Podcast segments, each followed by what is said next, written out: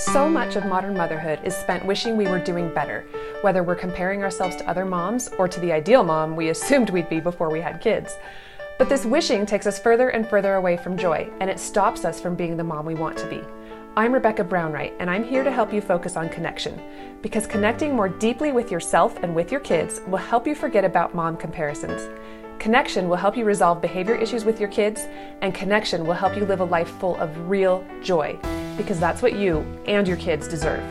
Pause and connect with me for a moment to listen to discussions about connection in motherhood, finding your purpose, smashing cultural narratives, and so much more. This is Pause and Connect. Hi, everyone. Welcome back. This is Rebecca from Pause and Connect, and today I have my husband with me. Hello. Ryan is here. Ryan, do you want to describe your voice really quick for everyone? okay, sure. So, for those that didn't hear last time, uh, I have a paralyzed vocal cord due to thyroid cancer. So, that's why my voice sounds this way. Yeah. Uh, just have to explain that before we before we get going. This is episode 23, and it's called "How to See the Positive in ADHD."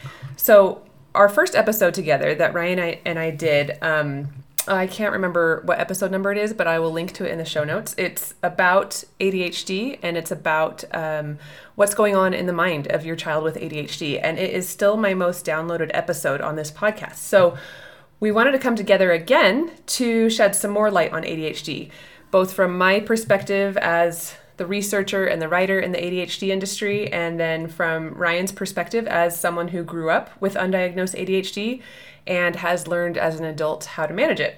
We're also raising one child with diagnosed ADHD and one who we're pretty sure has ADHD. So we're kind of really immersed into the ADHD world. Um, we're not the we're not the experts, but we are going to share information from the experts in a way that we hope is really helpful to you today.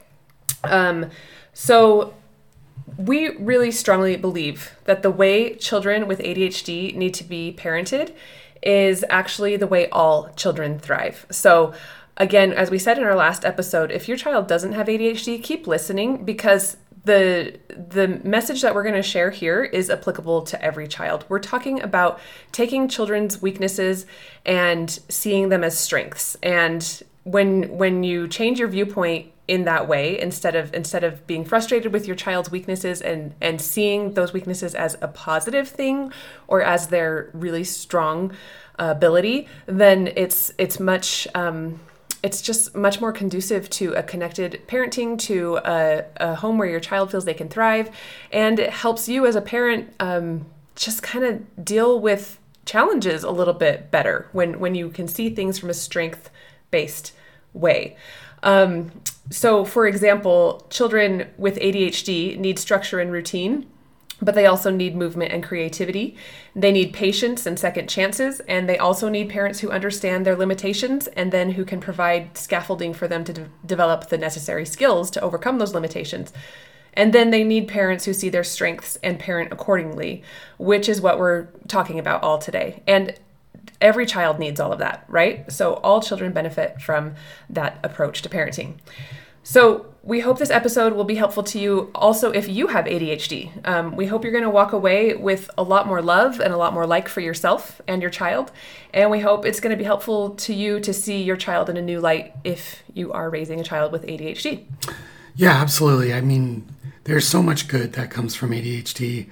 I mean, there's good that comes from all all types of of uh, you know in the neurodiverse world, uh, but.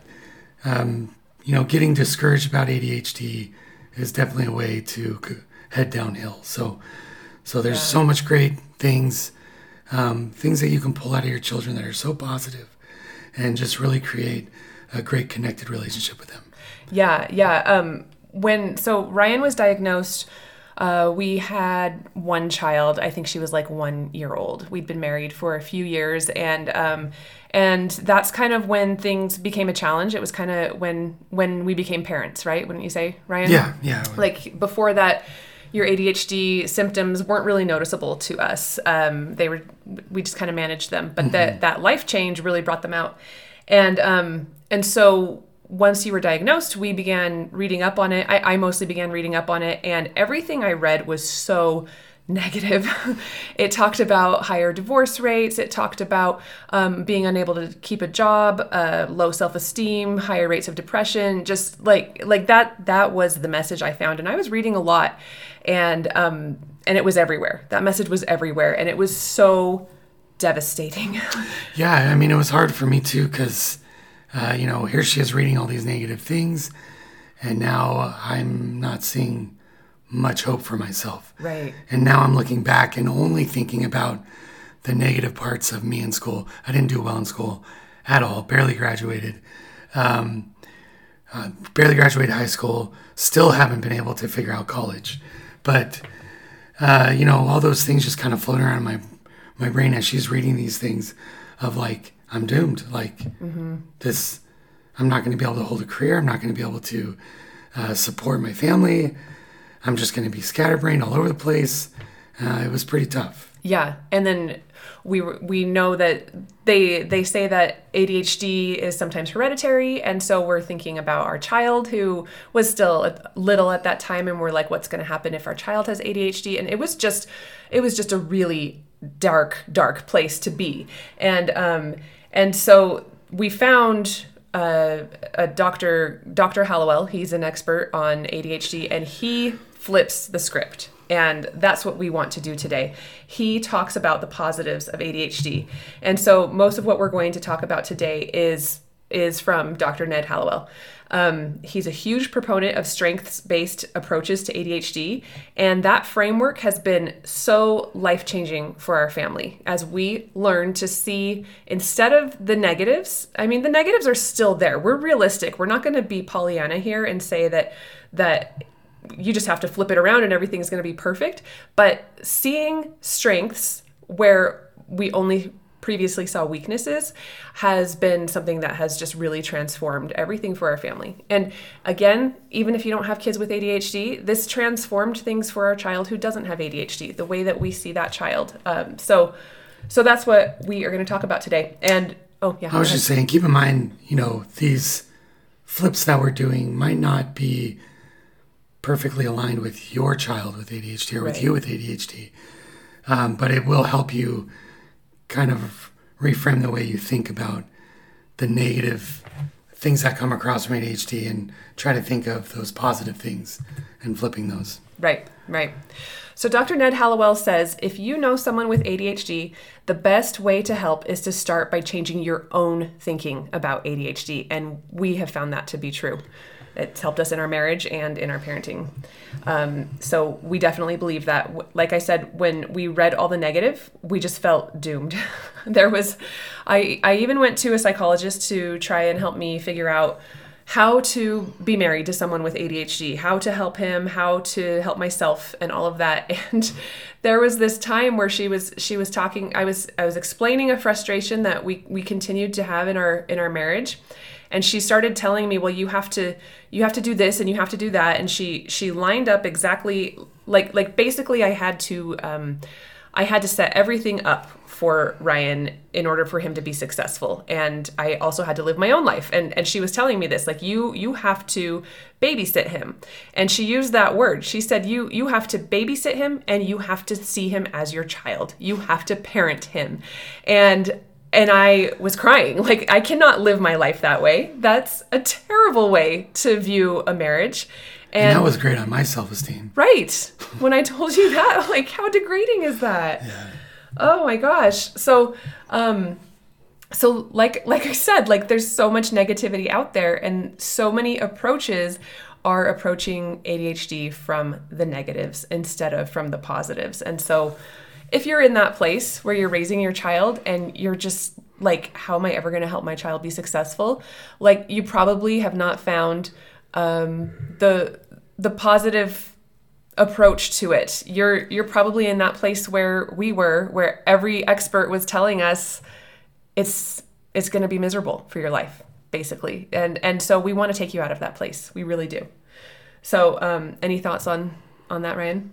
Nope. Okay. let's first talk about how Dr. Hallowell describes the ADHD brain. Because when our daughter was diagnosed, I asked her if she understood what ADHD means. And this was heartbreaking. She said, It means like your brain is broken or something. and she was seven. And so that was really devastating to hear that she thought her brain was broken when she got that ADHD diagnosis. Now, I was glad I had already read some of Dr. Hallowell's information because as soon as she said that, I was able to flip the script for her. I was able to tell her that it's not that her brain is broken, but that it thinks differently. And the way that it thinks differently is it's unique and fast, and I love it. So, Ryan, explain the, the Ferrari Yeah, analogy. so doc, Dr. Hallowell, uh, I thought he explained it well. He says an ADHD brain is you have a turbocharged mind like a Ferrari engine, but the brakes of a bicycle.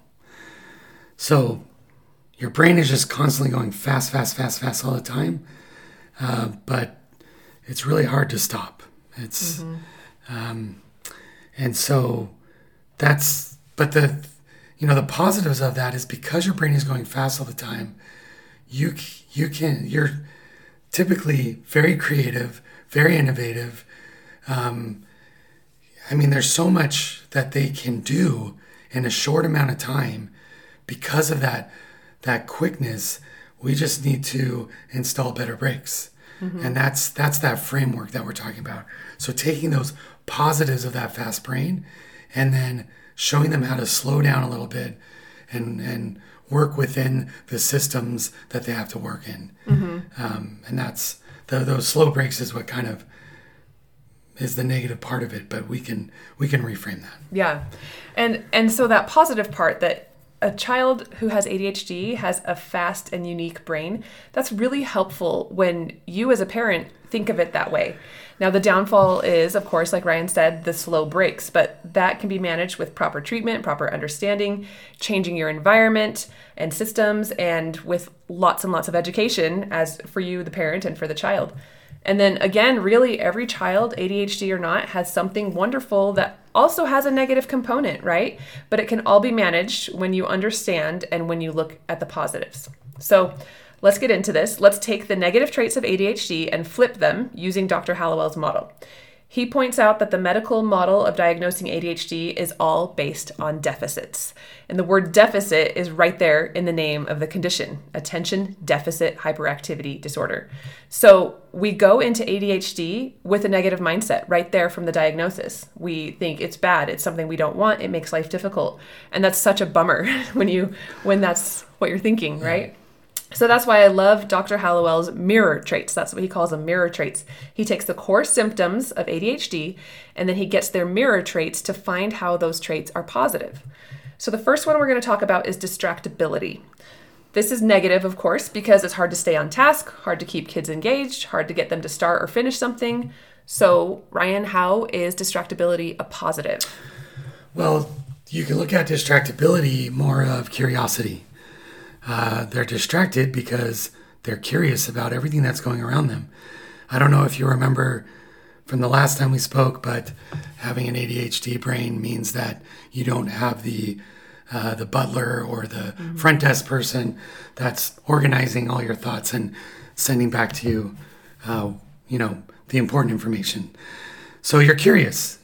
The all the noises you hear, everything that's going on, uh, you're curious about what's going on. So what we need to be able to do is create a framework to help channel that curiosity and keep the focus on what's going on in front of them Right. instead of everything else around them. So, like in a school setting, it's hard because they're distracted by the sounds and the noises and things like that. But the flip side of distractedness is curiosity. So, how do you let, how do you teach a child to use that curiosity in a school setting to be successful? Well, I think, you know, we need to teach children, especially when they're young, especially when they're first diagnosed, that, hey, you're curious. You're not distracted, you're curious. Oh, I like that. Um, so show your curiosity in what is being taught. They need to uh, be motivated to to participate in the lesson, in what's going on in front of them. So, uh, you know, some of the things that I've learned when I'm talking one on one with somebody is I'll picture something on their face that keeps me staring at them, um, and then repeating in my mind every word they're saying. What are you picturing on their face? Like a spider Sometimes or like a clown nose or really? red dot on their nose. That's So that way I'm focused on their nose. Uh-huh. So I guess in a classroom setting, you can, uh, you know, if your your kid's into dinosaurs, picture your teacher wearing a really cool dinosaur shirt and the dinosaurs moving around. So now you're focused on them, and then repeating every word that they're saying in your mind, and then participating, raising your hand, answering questions. Now that may not work for every child. Some children are shy, um, but they could participate in their brain. They can answer those questions in their brain.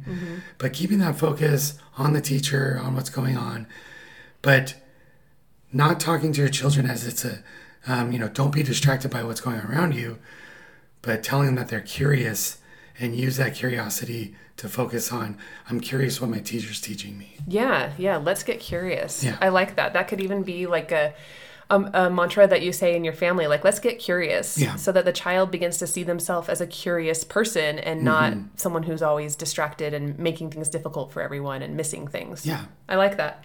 Um, so also as a parent, and and I'm speaking as a neurotypical parent, and what I've learned to do. Um, what you know you can pay attention to what your child is passionate about and that's where their curiosity is. And then you can provide activities surrounding that. So like ryan said like it, dinosaurs of course um, you can you can somehow bring dinosaurs into helping them get their homework done or getting their chores done.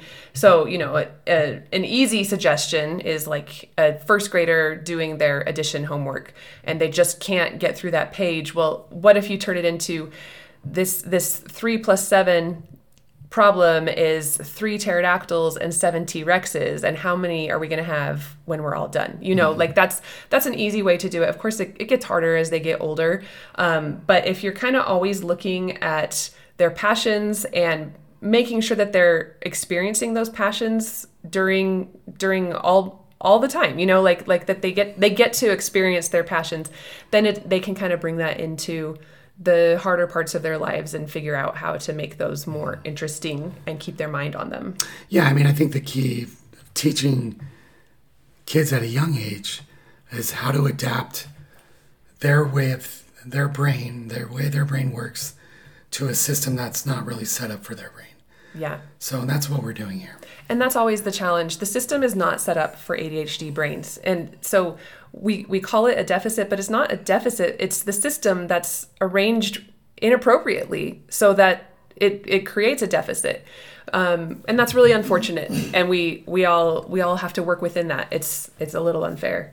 Um, okay, so the next trait is hyperactive or being restless. Those are considered uh, th- those are ADHD traits, and they are considered negative by many of us. But Dr. Hallowell flips it to its mirror trait, which is energetic. So, Ryan, how does that work? Hyperactive to energetic. Well, energy is good, right? Yeah. I mean, so again, um, teaching children these terms rather than saying that they're hyperactive, calling them hyperactive, saying that they're restless in class and always fidgeting, they got a lot of energy. Yeah, I, have I, I a lot like that. energy. Like instead of like, So- oh, why are you so hyper? Why are you bouncing off the walls? Instead, say, wow, you have a lot of energy Yeah, today. what can we do with that? Yeah. Right? So in school, that's a hard thing again. Right. They're sitting in a system that's not really built for ADHD. Um, but that's why, you know, schools are more and more allowing uh, fidget toys and things like that, um, getting that energy out. Um, uh, but again, participation, right? Um, volunteering when the teacher needs a volunteer, uh, raising your hand and, and participating in that helps get that energy out. Um, that's why we have recess, I guess, too, is to get Right. that energy out. yeah, So it's hard to say like what they can do in school. Fidget toys, that's like kind of the biggest thing. Uh, but at home, we need to kind of break away from, okay, you can't do this until you get your homework done right. right? They have a lot of energy. They might need to take a break or two. They might need a recess uh, while they're at home working on their homework. Um, and you can use that to your advantage. I mean, they have a lot of energy, it's like, hey, why don't you take a break from homework and help me with uh, Raking the leaves. raking the leaves? Give them a rake, let them go wild. Um, they might make a messy pile, but it's a better pile for you. So just ideas like that, like like pulling your mind out of the structure of you can't do this until you do this, like letting them take breaks and taking a 15 minute recess and then getting back to it. Um, I am thinking about your sister. I hope she's okay with us saying this. Um, she she has I don't know if she's diagnosed, but she has said she thinks she has ADHD.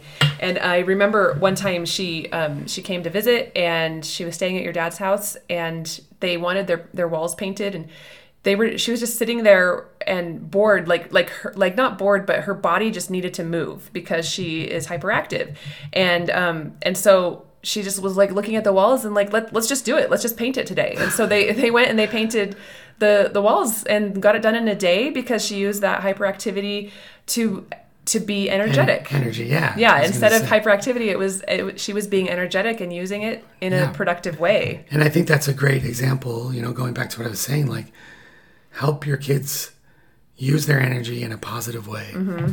Um, show them that, you know, do service. Yeah Like, hey, they got a lot of energy. Let's go rake the neighbor's yard. You Yeah. know, let's let's go do something helpful. Yeah, yeah.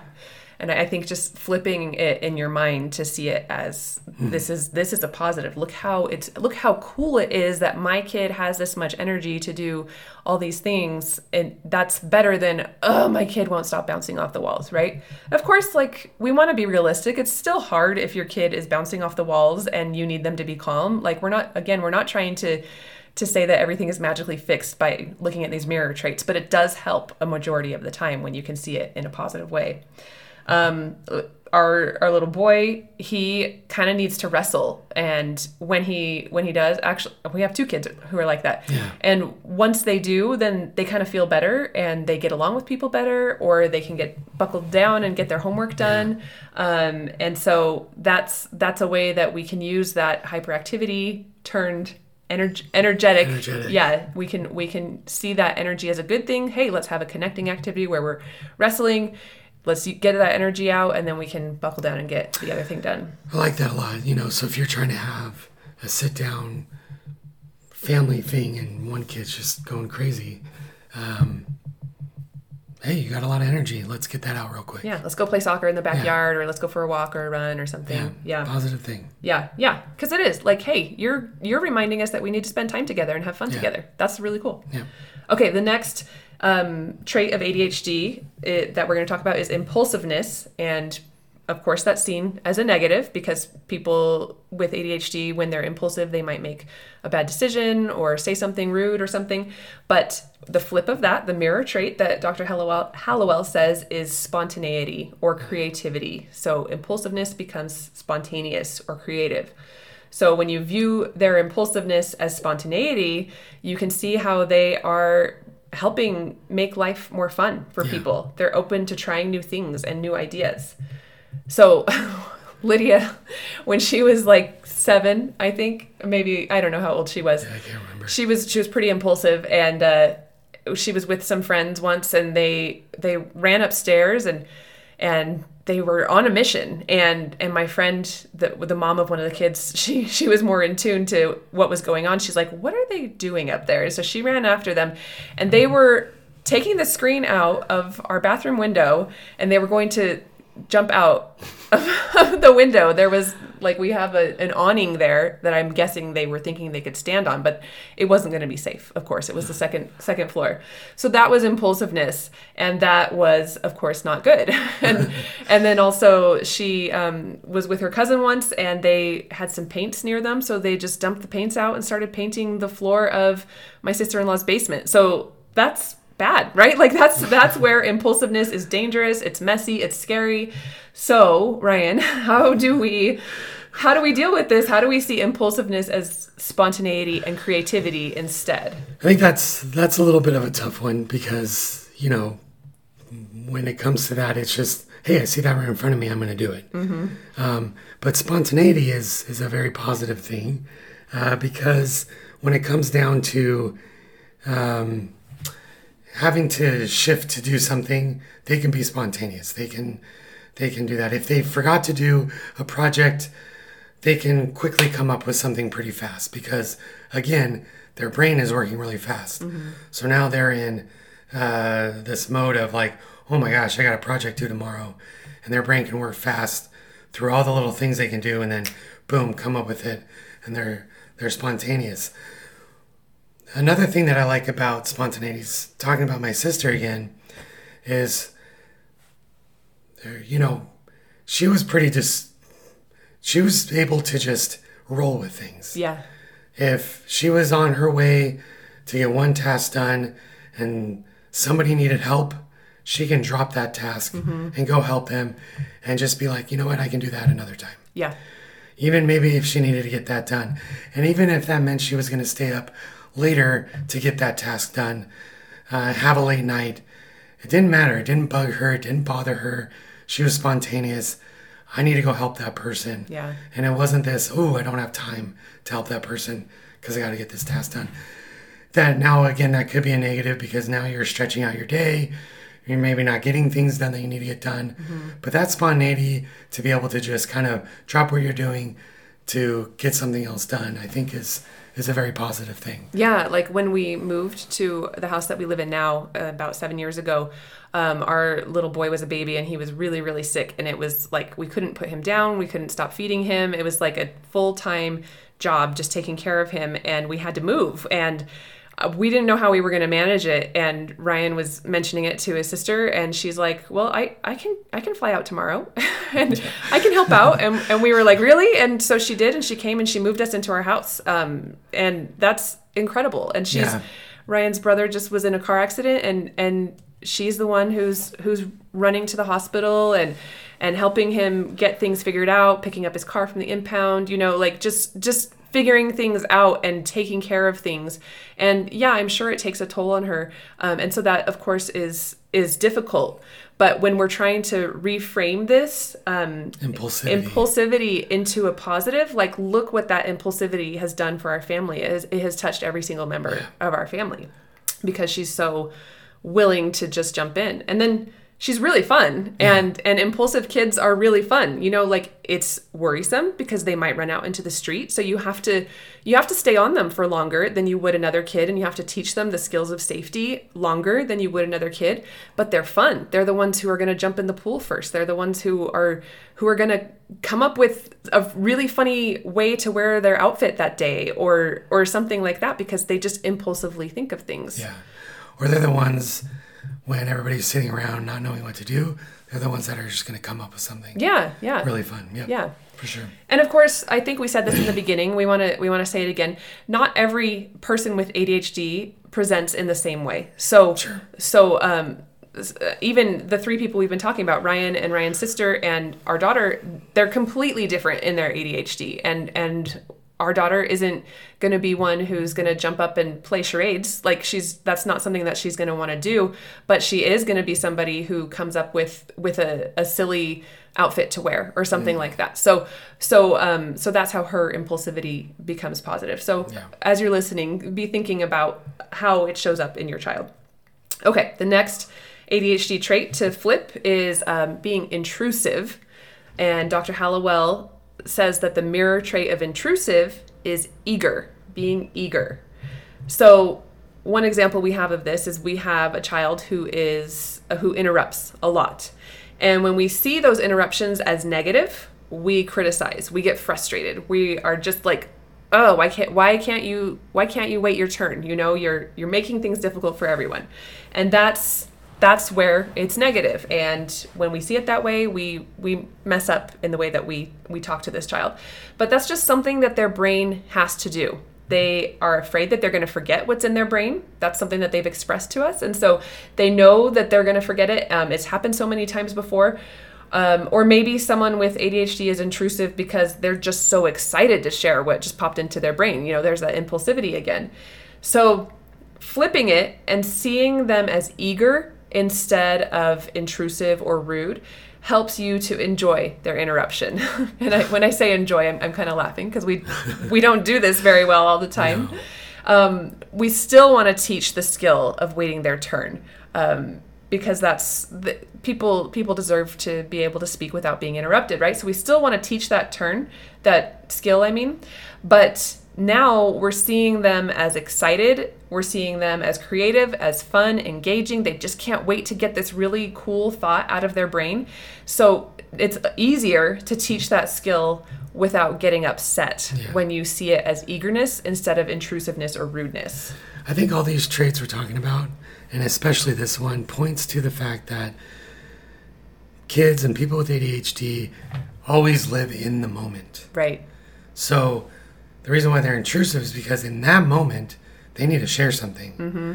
or they need to know something from you. Mm-hmm. Um, it can come off as kind of self-centered sometimes, but it's really not. They're just they're not thinking about the future. They're not thinking about the past. They're not thinking about anything else but something a thought came in their mind and they need to they need to get it out before they lose it they need to get that information before they forget mm-hmm. what it was because very very often do thoughts come into our mind and leave our mind so fast and it's like oh i forgot what i was thinking about you know so that's so frustrating. So and, and i mean i think that goes with all these other traits. When you look at these traits it's because this brain is in the moment now. Mm-hmm.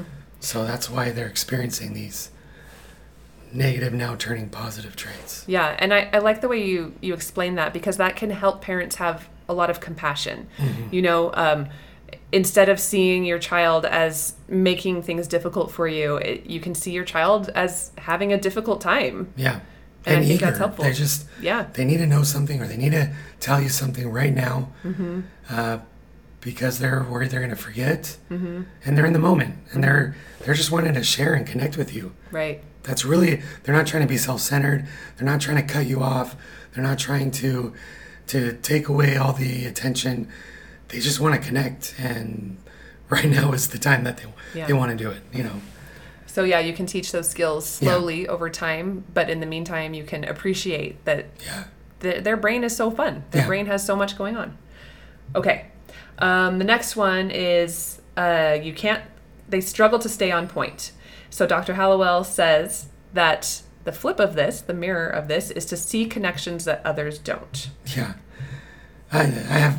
I just thought of this. There, it's so often that when we're talking about something, I've jumped like 20 million thoughts in my brain, Yes. and then I share my connection to that with you, and it does, doesn't make sense at all.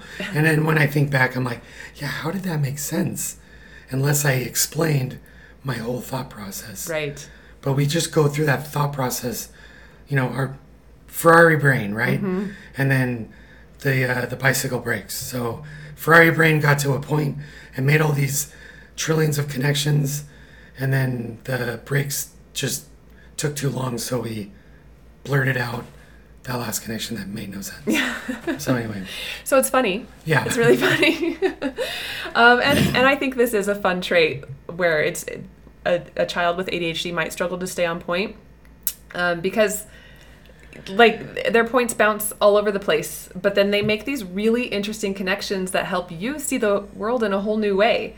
Um, this gives them a really interesting and unique perspective on life. And especially as a neurotypical parent, uh, it's really cool for me to be challenged to see the world in a different way because my brain just isn't going to go to those places. So it's it's pretty pretty fun. And then um, it, they can be inventive thinkers. They can come up with creative solutions because they're not focused necessarily on the point that everybody else is focused on. They're jumping ahead to well, how can we solve this or how can we how can we fix this? Um, Yeah. So they can come up with really really cool things. Anything else on that one? uh, no Okay. Um, let's see here. The next one. Oh, we did want to talk a little bit about that one about giving tips on how to help help kids stay on point, right? oh yeah So, um, so like in school, that's this is going to be a liability if you can't stay on point. How are you going to write an essay? How are you going to Right. go through a ten step math problem? Right? Like that's going to be really difficult. So, um, so do you have any suggestions for that, Ryan? um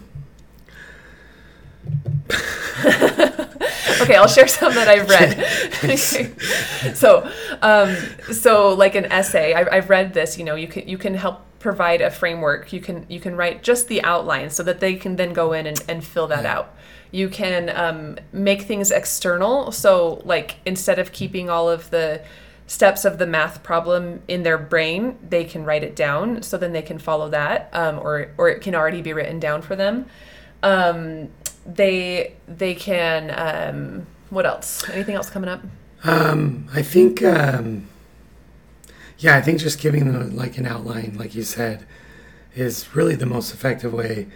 Um, I mean, uh, I think we talk about this a little later, but the AD, most people with ADHD that I met like puzzles, like figuring out how things work, and so giving them their things like a puzzle, like a thing to figure out, helps them stay focused on that thing. So, Yeah. so an outline is pieces of a puzzle that they need to fill in. Right.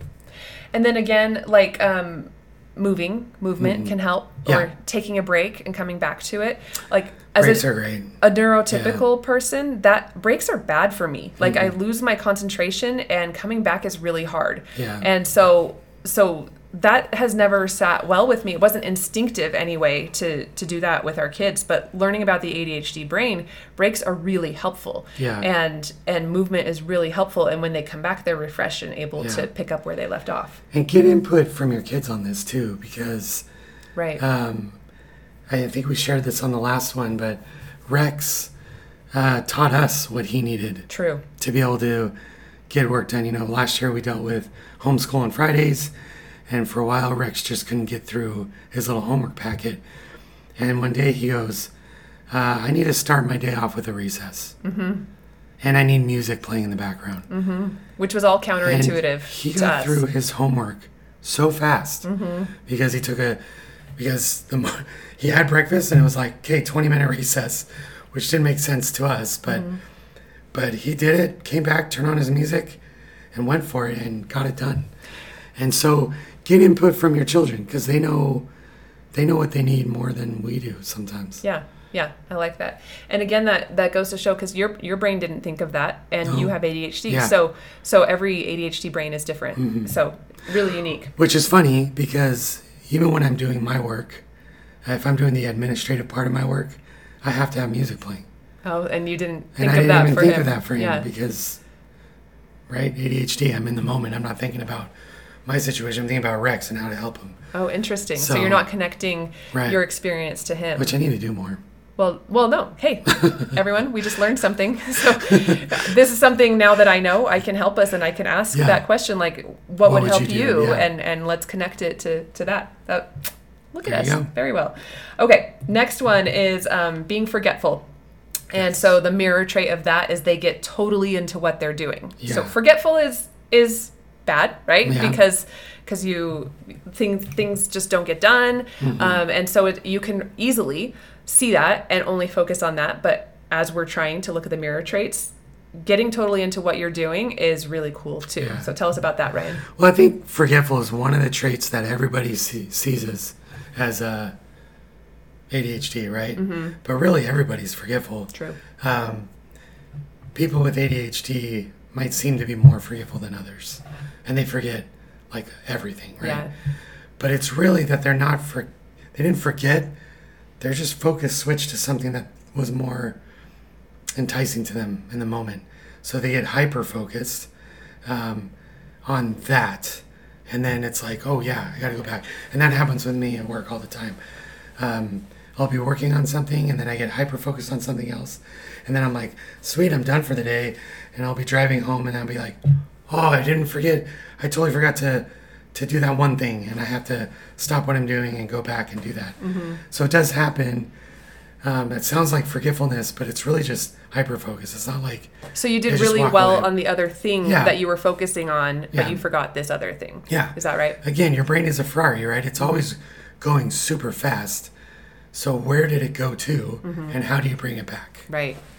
Yeah, and so like with kids, what I've seen in our children and what I've read about, um, they they might forget to turn in their homework. They might forget um, to brush their teeth. They might forget to clean their room or do do ordinary things. And so that can be really frustrating as the parent right?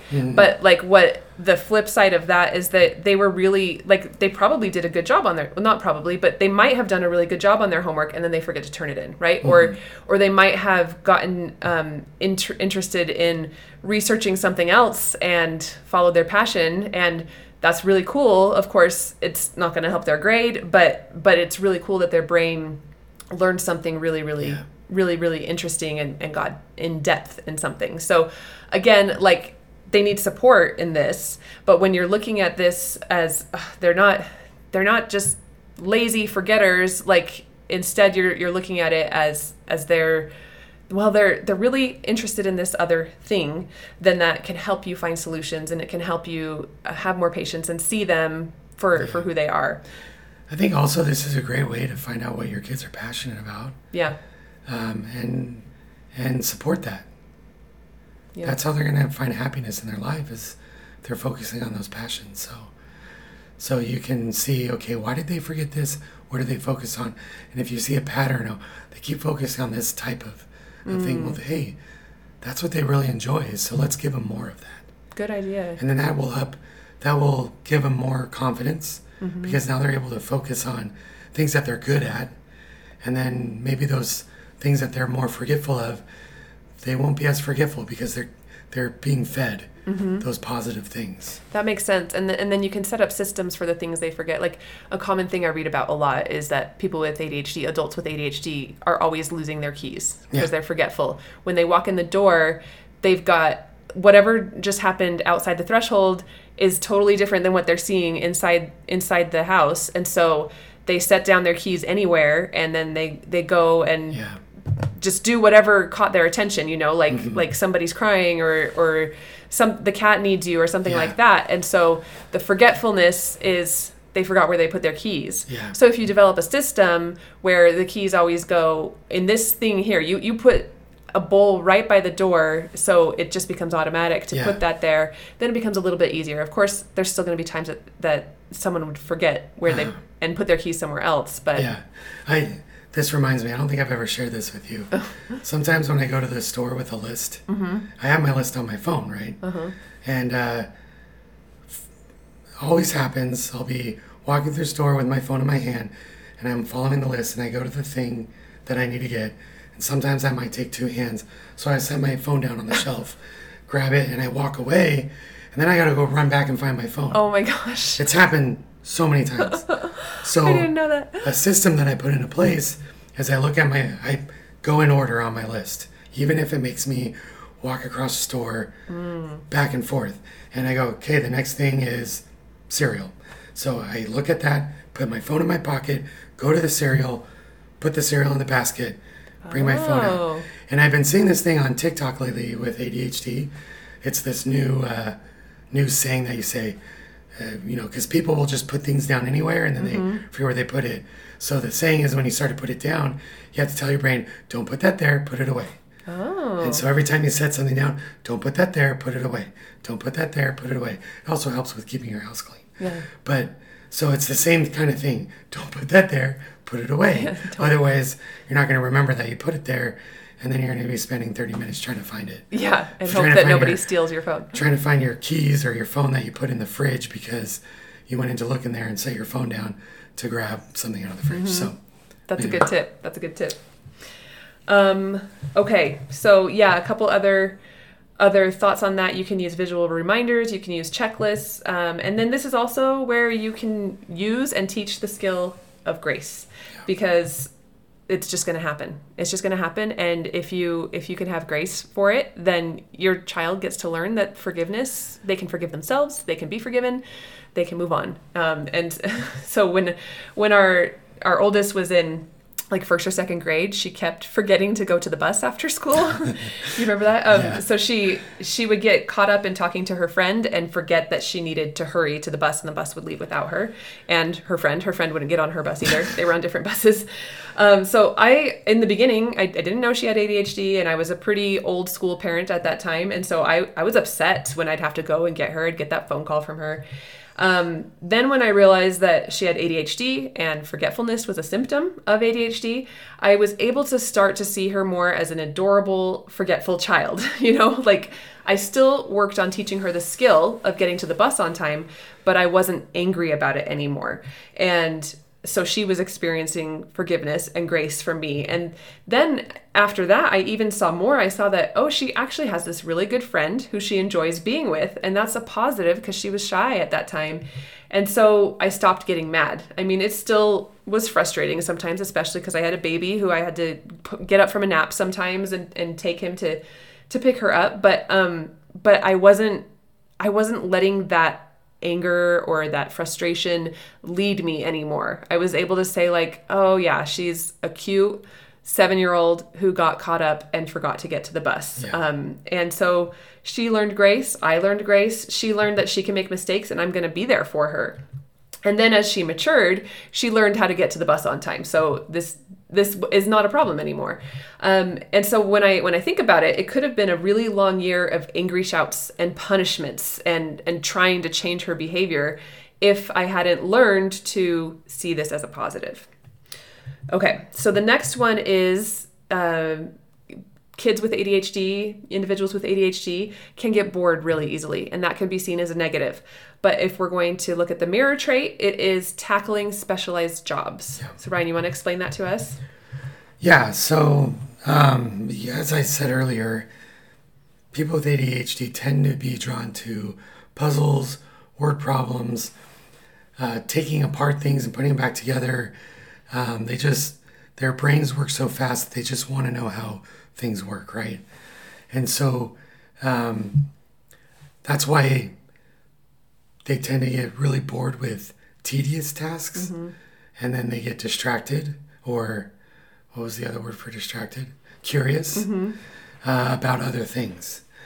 So being able to um, to to understand that about the brain and and telling a kid go clean your room, that's a tedious task. So tedious. To just say go clean your room. Mm-hmm. So they go in the room. Ten minutes later, you go in and you find they're laying on the floor uh, you know, not playing with something. Yeah. So, you know, maybe, yeah. The, oh, and the other thing I want to point out is because of all this negativity with ADHD, often children feel like they don't have control. Mm. They don't have control over these things. So when you give them a task like clean your room, a positive thing you can do for them is realize they like puzzles, right? So walk up to their room, look at it with them, and be like, "So how would you get all this cleaned and in a place where you like it? Mm-hmm. How would you do that?" Now it becomes a word problem or a, or a puzzle. Uh, now it becomes, okay, where would I start first? How would I do this? And they get more involved and stay on task longer. I like that. Um, yeah, so for example, our little boy can't we we it's summertime and so we give them a checklist to go through in the mornings and he he can't handle doing it in the same order every day. We we didn't understand why he wasn't getting through his checklist for a while and then we realized it was it was boring every single day to do the things in the same order. So we started letting him like pick one or two things he doesn't have to do that day. You can cross those things off. So that gave him control. It made it a little bit more fun and enticing. Um, we let him start going in i mean he could have gone in a different order but he was just going in that order. So we pointed out you can go in a different order. Um, we could switch things around and then also it's it's still boring and so that's that's not solving everything it does help a little bit but um, sometimes it's he needs a buddy next to him to help him or he needs some music or jokes or or yeah. a connected like hug before and then he can go and do it if something needs to make it interesting um, connected fun yeah. and and then it's it's easier to to do that so yeah i yeah. think i think that goes along with uh, your brain again is going so fast. Having other things helps you slow down helps you upgrade your brake system right? So having music having a, a buddy uh, having other things that are happening helps slow you down and focus. Yeah yeah. And then tackling specialized jobs is really cool. Like we we can we have one kid who we don't think has adhd and so we can say clean the living room and that kid is on it. And then our kids with ADHD, that's just overwhelming to them. Um, and it's it's not like we never ask them to do it, but we do try and give them the more specialized jobs. Like, hey, I'm planning this party. I don't know how to make all of this work out with with the guests and with the food like can you help me figure this out and they can because it's mm-hmm. it's engaging their brain and it's specialized it's and it's interesting yeah. yeah yeah so i'm someone who can sit all day and write or research or whatever all day long. I sit at a desk all day and that's totally fine for me. I can enter data into spreadsheets. That's totally fine with me. I don't get bored. But that wouldn't be a good job for a person with this symptom of adhd they would do better with the big picture thinking or the innovative design, things that aren't necessarily second nature to me, you know? So when I look at it that way, I think it's really cool that a person with ADHD can tackleize those special tackle tackleize tackle those specialized problems because um, because they they get to harness that that desire. Like they so badly don't want to be bored that they can find really cool ways to do things. Yeah. Um, and so of course it's not it's not fair to just say, well, the kids with ADHD hate cleaning the living room. We're never going to make them do that. You know, like right. we we still have to have to have them learn how to do the tedious stuff. So, how can we make tedious tasks innovative? How can we make it fun for them? Well, again, like I, I said earlier about asking them how they would do it, how they would yeah. they accomplish it, uh, making it a puzzle more than just a task, mm-hmm. making it, um, or or letting them take breaks too. Mm-hmm. I think that's another big one is like, okay, I need you to clean this room. Uh, why don't you clean that corner over there? Go take a break and then come back. Mm-hmm. Uh, you know, just different things like that. Uh, why don't you play music? Put some earphones in. Mm-hmm. Um, uh, you know, or let me do it with you mm-hmm. if you have time. Or, you know, making it big picture yeah. like you said like here how do we solve this issue You're what's right. what's the big picture here how can we avoid yeah. having this issue again can you can you help us figure that yeah. out that kind of stuff yeah i've heard of uh, you know putting a picture of the room up that looks clean mm-hmm. and saying okay i need this room to look like this how can we do that yeah yeah that's good too what, how would you the visual how would you start this process mm-hmm. yeah okay the next trait is being disorganized and so the mirror of that is being spontaneous, which we, we've talked about some spontaneity yeah. already, but this is another way it kind of shows up. So what what do you have to say about that, Ryan? Um, I think it's very similar to the other spont- spontaneity, mm-hmm. which I don't remember what that negative trait was, but uh, it looks disorganized because you're constantly being able to just shift gears, uh, change. So so, which is good. I think, you know, going back to you, that allows you to com- be able to accomplish a lot more as long as you could learn some uh, structure in, you know, making sure there's a, there's a thought of, okay, I need to switch gears and do this, but here's how I'm going to go back and finish this task. Mm-hmm. So, anyway. Yeah. And it, it's fun. Like, like I think the the disorganized mind can be a fun mind. It can be a generous mind. Um, it can be a mind that doesn't get hung up on what society expects of us. You know, yeah. like like society says your home has to look this way, but mm-hmm. a person with ADHD says not for me. You know. Um, yeah. Now the challenge, of course, comes in when we start to judge people and moralize this, and we start to say, no, you have to have a clean, tidy house. Um, that's going to hurt someone with ADHD. Yeah. But if we can again teach our children um, that you're spontaneous, you're fun, and and then also give them some skills to keep things manageable along the way then they don't have to feel that shame when yeah. their disorganization messes them up you know they, they can feel disappointed but they don't have to feel shamed yeah i think uh, going back to what you said about how they don't really care what you know society is thinking that how they should do things they're the out of the box thinkers they're the mm-hmm. ones that are going to come up with a creative way of getting something done. Mm-hmm. So it may look disorganized. That's because their box is overflowing and now they're out of the box and they're going to think of other things. Mm-hmm. Yeah. And so in our marriage, we've had to kind of balance this. And, and I think the positive that has come about from this is uh, Ryan, you're like less physically organized than I am, but you have worked hard to learn some skills and you've become more organized and then i have worked hard to let things go. And so I'm not as uptight as I as I would have been had I maybe married someone exactly like me, right? Mm-hmm. Um, we probably would be super uptight and have and not have a lot of fun in our home because we wouldn't want things to get messed up, right? So I'm I'm able to let things go a lot more because because you've been able to teach me that and then again like we, we've been saying all along like you also learned the skill so that it, you could get better at being organized Yeah. Yeah um yeah there there's a there's a stigma about this one that if you're not organized you're you're bad you're Mm-hmm. Yeah. immoral there's there's all sorts of sorts of things that people say about that um Yeah, and I but I also think that you can walk into the a room of somebody who has ADHD and think, "Oh my gosh, this person is a mess," but they know exactly where everything is. true Like that's just that's what their brain looks like. That's what the inside of their brain looks like. but they know where everything is. So to them, it's not as disorganized as you think it is. I like that. I need I need that reminder a lot. okay, uh, the next trait is being stubborn, and the mirror trait of that is being persistent. They won't give up. So um, Ryan isn't stubborn. He doesn't have this trait. So, uh, but one of our children does. They kind of feel like they they have a need for control in their lives, and so it really looks like stubbornness. They they can't bend their will. It that's what it looks like.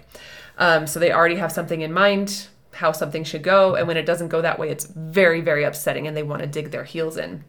So this is a hard one as a new parent. I, I'm not a new parent. This is a hard one as a parent because because it like how it, it brings you into battles. It brings you into the battle of wills, and and that's hard. So again, flipping it, seeing it as they're not stubborn but they're persistent or they they're they don't want to give up because this is important to them. That can help bring new insights to the way mm-hmm. that you interact with them. And then give them the tools to to show them how to be persistent in the right ways. Right. And I think I think one way to do this is to have empathy and show empathy for them and, and say to them like I can see you don't want to change your mind on this and it's really frustrating that you that people are trying to change you. And just letting them know that is going to calm them down and then you can you can work from there. And and sometimes they, they might continue to dig their heels in, but at least you're understanding each other so now you can find individualized solutions. Yeah. Um, okay. The next trait is being inconsistent. And this this has kind of shown up in a lot of what we've talked about too. Um, but so the flip side of inconsistency is that a person with ADHD shows flashes of brilliance. Uh, so this this is cool. Tell us about that, Ryan. Um, so yeah, I mean they they'll come up with these ideas that seem like overwhelming even, but it's like so creative and just kind of ingenious. Uh, so man, you almost always want somebody with ADHD on your project because they're going to be the ones that are going to set you apart. They're going to be the ones that come up with those flashy, creative, out of the box, like, whoa, I never even thought of that. Now, they're not going to be the ones to to nail down all the fine details. Um, but yeah, they'll they'll absolutely come up with some really creative things. As you're talking about this, I'm thinking about how it's been said that Leonardo, Leonardo da Vinci probably had ADHD. And when you think of everything he did, like painting, inventing, I don't even know. I don't even know. Like he was an expert in anatomy. He he everything that he did um is was inconsistent, right? Yeah. Like because he he was he was over here mastering this skill and then he went over and mastered another skill and he he was kind of an exception because he mastered so many Yeah. things. But um but that's inconsistency. And so the the flip side of that is he was showing flashes of brilliance all the time. Yeah. Uh, you know, and and again, I don't think many of us are raising or many of us are Leonardo da Vinci's, right? He was an exception, but those flashes of brilliance are there. It, even even though the inconsistency is there and they're bumping around from thing to thing, there's so much brilliance within all of it. Yeah, so I think uh, it's important though that we let them have control over that creative part. If they come up with something super creative, let them run with it, and then give them the tools to help keep them focused to finish it out. Right, because the finishing is hard. That's the hard part. You, you think of Uh, I mean, you can go through and probably Google, uh, you know, famous ADHD people, and there's so many. There's so many business owners, CEOs, um, uh, you know, actors that are have ADHD, and that's because they came up with this ingenious idea, but they needed a partner to help do all the boring administrative to make it all work. Right. So that's kind of your job as the parent is, hey, let them run with that creative creativity, and then help give them the tools to finish finish it out. Yeah, I love that. Um, and then, and again, all of this, whenever you're flipping it, whenever you're looking at the mirror trait, you get to enjoy your child more because you're not seeing the negativity. And so it's fun to enjoy their flashes of brilliance and recognize them for what they are instead of moralizing and saying something like, you always have good ideas, but you never follow through. Like, you don't have to feel that way anymore. You can be their cheerleader and and give them the tools and help them follow through on their flashes of brilliance. Yeah. Um, let's see here. Okay, and the next one is being moody, and the flip of that is being sensitive. So um, we we've seen this. Uh, ADHD is highly emotional. It's difficult to manage the emotions, and so that can make you moody. It can make you um, experience things at a deeper level, a higher level than neurotypical people.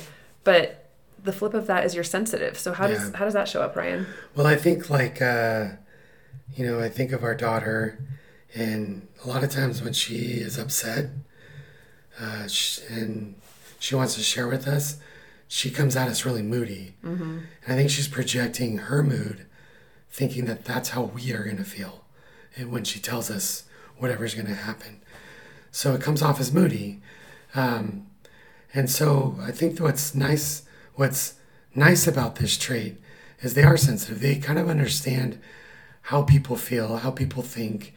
Uh, they they're perceptive in in moods and and they're sensitive to those things. So um, that could be a very positive thing for them in their in their future, or even now in school, is being able to anticipate what other people are going to feel. Yeah, yeah. And and again, this doesn't always translate in this way for each person Right. with ADHD. I think that's something Ryan, you have like you can kind of mirror people's emotions and kind of understand what they're feeling. Um, but our our kids don't necessarily have it that to that extent. Right. Um, but again, just seeing okay, this moodiness is not negative. This is this is more about sensitivity. Then you can see their soul a little bit better. You can see maybe they're a deep thinker, or maybe they're like really careful and they want to take their time getting into new situations or something like that. You know, they're or they they notice their environment and and the the sights and sounds and things a little bit more. And Yeah. all of that can be really cool when you're looking at it from that perspective Yeah. They can be perceptive and they can pick up on things that other people might miss. Okay, I think that was the last one that Dr. Hallowell um, lays out. But of course, there are a lot more traits and they show up in different ways. And so we're just kind of hoping that as you were listening, that you you were thinking about your child and thinking, oh yeah, this thing that drives me crazy or this thing that makes my child's life hard here's the flip of it. Here's how it's actually positive. And and um and and this is this is how i can i can view it. So think about what's your biggest challenge with your child's personality? And it's okay that you have challenges with your child's personality. We are different people raising different people right? So we're Yeah. going to clash. So fi- figure out that that part and then try and find its mirror trait try and flip it and see that challenge as a strength instead of a Yeah. weakness I think this whole thing that we're talking about, this exercise of finding the mirror image, is it's for the overall mental health of your child and yourself. yeah Um, because because ADHD in its name is negative, um, that's why ADHD is a comorbid thing, right? It is often coupled with uh, depression and with anxiety, Anxiety. and things like that, and that's why. I mean, it's it's a negative thing right from the get go. So if we can flip those to positives, you're not distracted, you're curious, you're not, you know, you, you flip those things, that creates a more positive experience for your child, giving them better chance of not having deep depression or major anxiety. And then also, as Becca has said multiple times, it gives you a better relationship with your child, one that's more positive because now you're not trying to treat the behavior uh, or fix the behavior you're trying to fix the mindset. Mm-hmm. and and the connection. And the connection. Mm-hmm. so and that's the third part is and you're connecting with your child. Right. So overall the mental health of you your child and your relationship is going to improve by flipping this right and that's what we believe so strongly here at pause and connect that connected parenting is the solution to to the challenges that that you have with your child. We've seen it happen again and again where the solutions come up through connection. And this exercise trying to flip those so-called negative traits into positive into their mirror positive traits helps you connect with your child and see your child so that you have the blueprint you you have the individualized blueprint for your child to figure out what they need and um, and you you become the expert and and you have more confidence yeah. and more happiness as a parent. So again, this is not Pollyanna. It's not easy. It's not it's not uh, going to solve everything, but this is a really helpful tool for parents to have to learn to switch those negatives into positives. So, thank you very much for being here, and we hope this has been helpful for you. Thank you so much for pausing and connecting with me today. Your support seriously means the world to me. If you found this episode helpful, I want you to know I have countless other resources for you to find more connection in your motherhood and life. Head to my website, RebeccaBrownwright.com, to check out my blog, check out my back and forth journal for parents and kids, and take a look at Pause and Connect Academy, where you can find courses to help you stop yelling, find your strengths, and finally get your kids to listen to you. As always, if you enjoyed this episode, please consider leaving a positive review, sharing it on social media, or sharing with your friends.